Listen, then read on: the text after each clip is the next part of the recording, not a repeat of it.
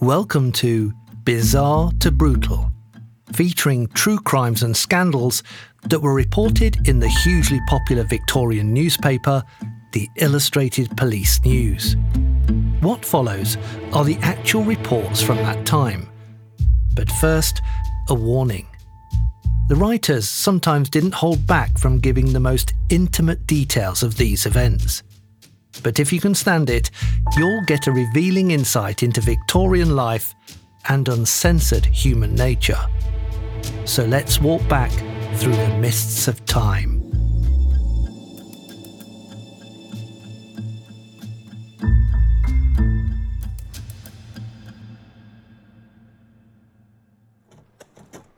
Thirty-first of August, 1867.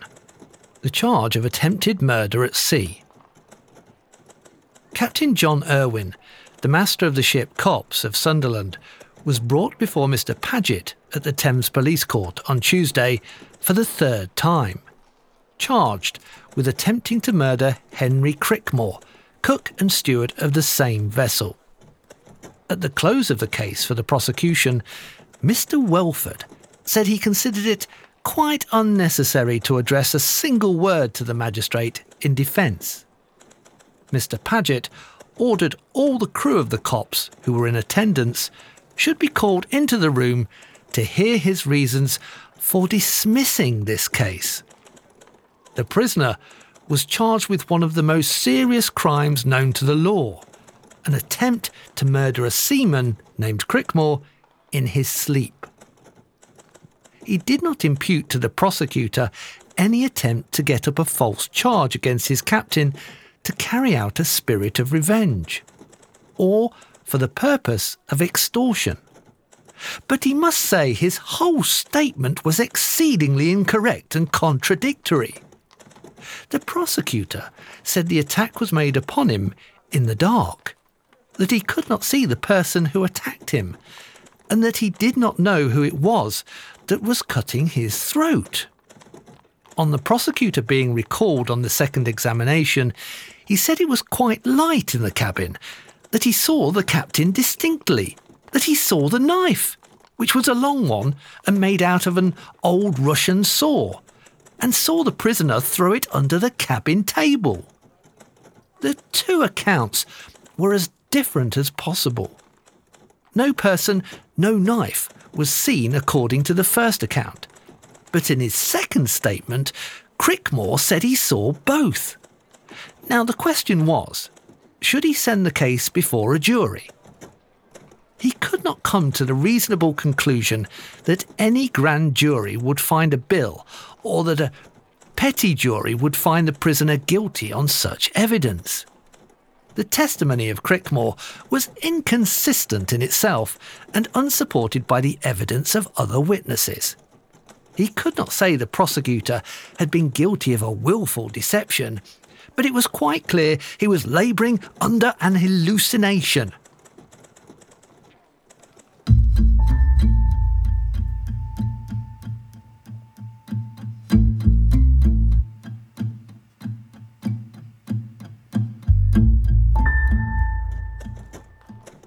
Fourteenth of September, eighteen sixty-seven.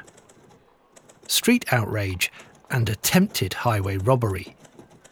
Henry Cousins, a powerful looking young fellow connected with a gang of street ruffians and thieves, was placed at the bar before Mr. Barcham at the Southwark Police Court on Monday, charged with being concerned with others not in custody in assaulting George Fry in the Old Kent Road, with intent to rob him.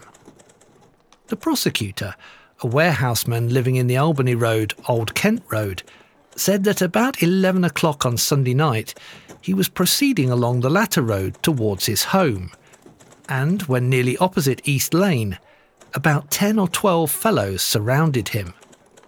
The prisoner came up to him and said, Old fellow, what do you think of the new Reform Bill? Witness turned round and told him he did not know, but he made it a point never to express his political opinion to a stranger and in the street. He was then violently set upon by the prisoner and his companions and thrown down.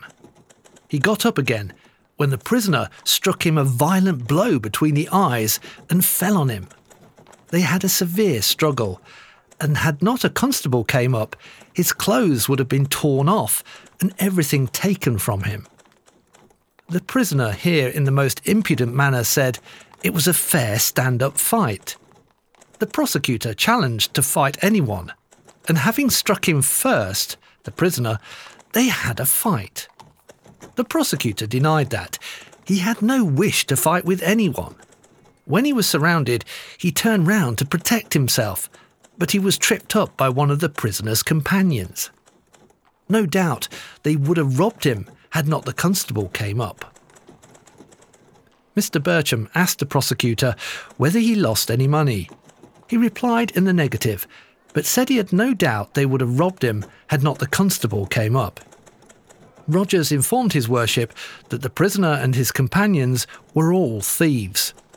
Mr. Burcham had no doubt of that, but still there was no evidence of an intent to rob. He should, however, convict him of the assault by fining him 40 shillings, and in default of payment, he committed him to the House of Corrections for one month with hard labour.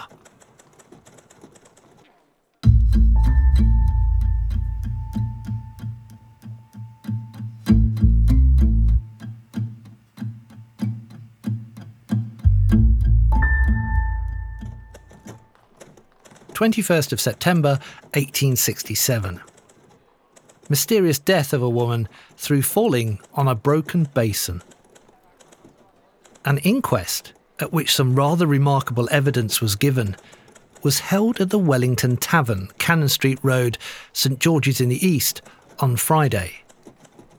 The inquiry was respecting the death of Catherine Fitzgerald, aged 22 years, who had been found lying dead with her throat cut on the pavement in Ellen Street. The sister of the deceased was the first witness. She described her as the wife of a mariner residing in St George's in the East. Deceased was a sackmaker. On Wednesday afternoon, she returned home from Essex, where she had been staying for some time. At half past ten at night, she went into a public house where she had a portion of a pint of Cooper and then returned home.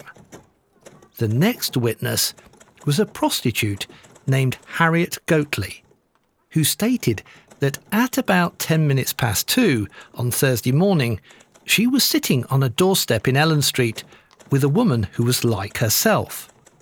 Whilst they were there, they saw the deceased pass along with a basin in her hand.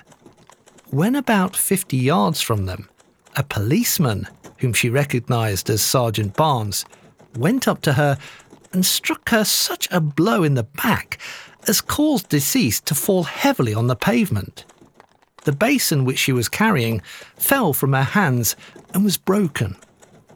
Witness was cross examined at considerable length, but adhered to her statement. The reason why she did not go to the woman while she lay on the ground was that she feared the police would lock her up. Several other witnesses were examined. One was a woman who lived in the street and who heard a noise as of someone falling heavily while she was nursing a sick old man.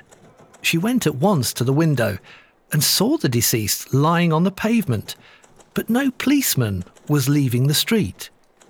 She was certain that if deceased had been knocked down by a policeman, she must have seen him. This evidence was corroborated by another witness. A doctor who knew deceased said she was a respectable woman and not accustomed to drink.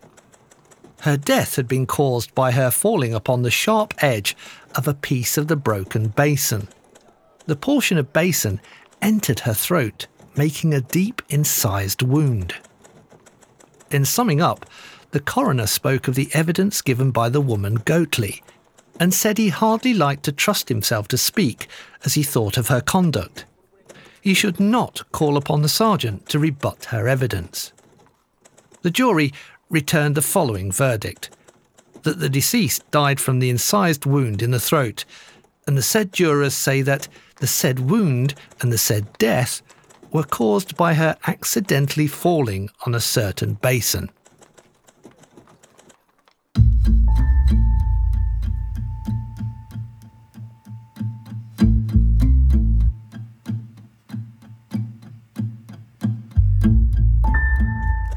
28th of December 1867.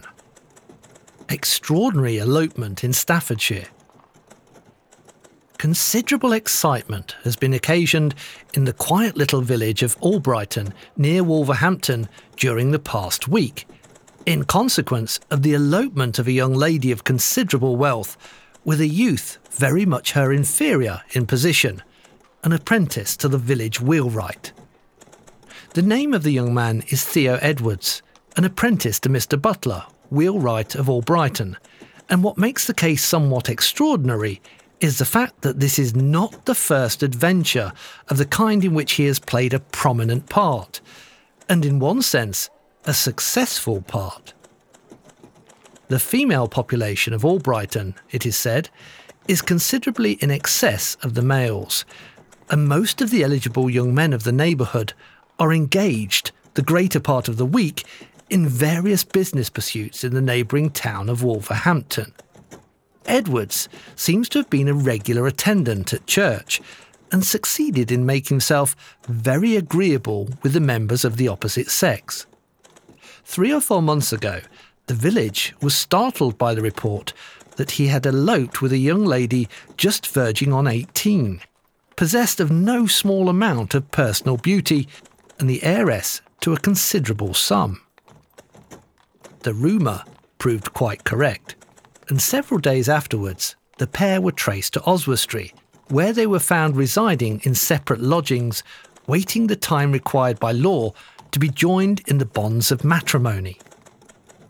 After some persuasion, the young lady consented to be removed to the care of some friends in another part of the country.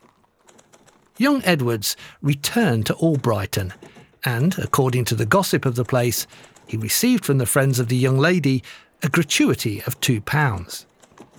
Since then, he has continued steadily at work, except during a severe illness, from which he has only recently recovered. And no suspicion was entertained that he was a second time laying siege to the affections of a young lady, who, like the first one referred to, combined with the attraction of beauty, the charms of wealth. On Wednesday week, the residents of Albrighton were again surprised by the rumour that Edwards was again missing, and that he had not gone alone. Further inquiries not only confirmed the rumour, but proved that the companion of his flight was a young lady of comparatively good position, well known as a regular attendant at church, and as one who, like Edwards, took a prominent part in the services. We believe some of her friends started, some time afterwards, in pursuit, but were too late. The runaways, or rather the hero of the affair, profiting by the slip in the first case, having succeeded in taking his fair one while she was in the willing mood, straight off to Derby, where they were fast united in the bonds of wedlock. The young lady is heiress to between £2,000 and £3,000 and was said to be engaged to a young gentleman in the neighbourhood.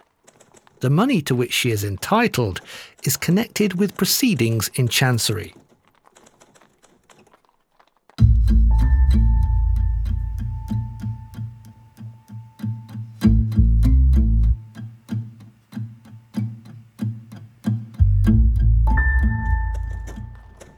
15th of February 1868. Another fortune telling swindle. At the Chesterfield Police Court last week, two gypsy women were charged with fraudulently obtaining money and goods from Mary Baker, a domestic servant, at Moorgate, Rotherham. The prisoners gave their names as Selina Smart and Rachel Lockett. One day last week, Baker met the prisoner Smart, who said she should like to tell her fortune. Baker asked what the fee was, and Smart said sixpence if told by the hand, and one shilling by the cards. Baker forthwith paid a shilling, and she was then told there was much happiness in store for her. On Sunday, she would meet a young man whose complexion was described, but Smart could not say whether or not she would be married until she made the charm. A day or two afterwards, Smart said she could not make the charm without some other articles, and she thus obtained a dress shawl, skirt, and a pair of boots. On Sunday, Lockett returned with the boots and said her companion could not complete the charm as the clothes were not good enough. Baker then gave her another dress and cloak, altogether clothing of the value of two pounds and ten shillings, and three shillings and eightpence in money. The facts having come to the knowledge of her employer, Baker was required to give the two women into custody. They were delivered into the custody of the Rotherham police.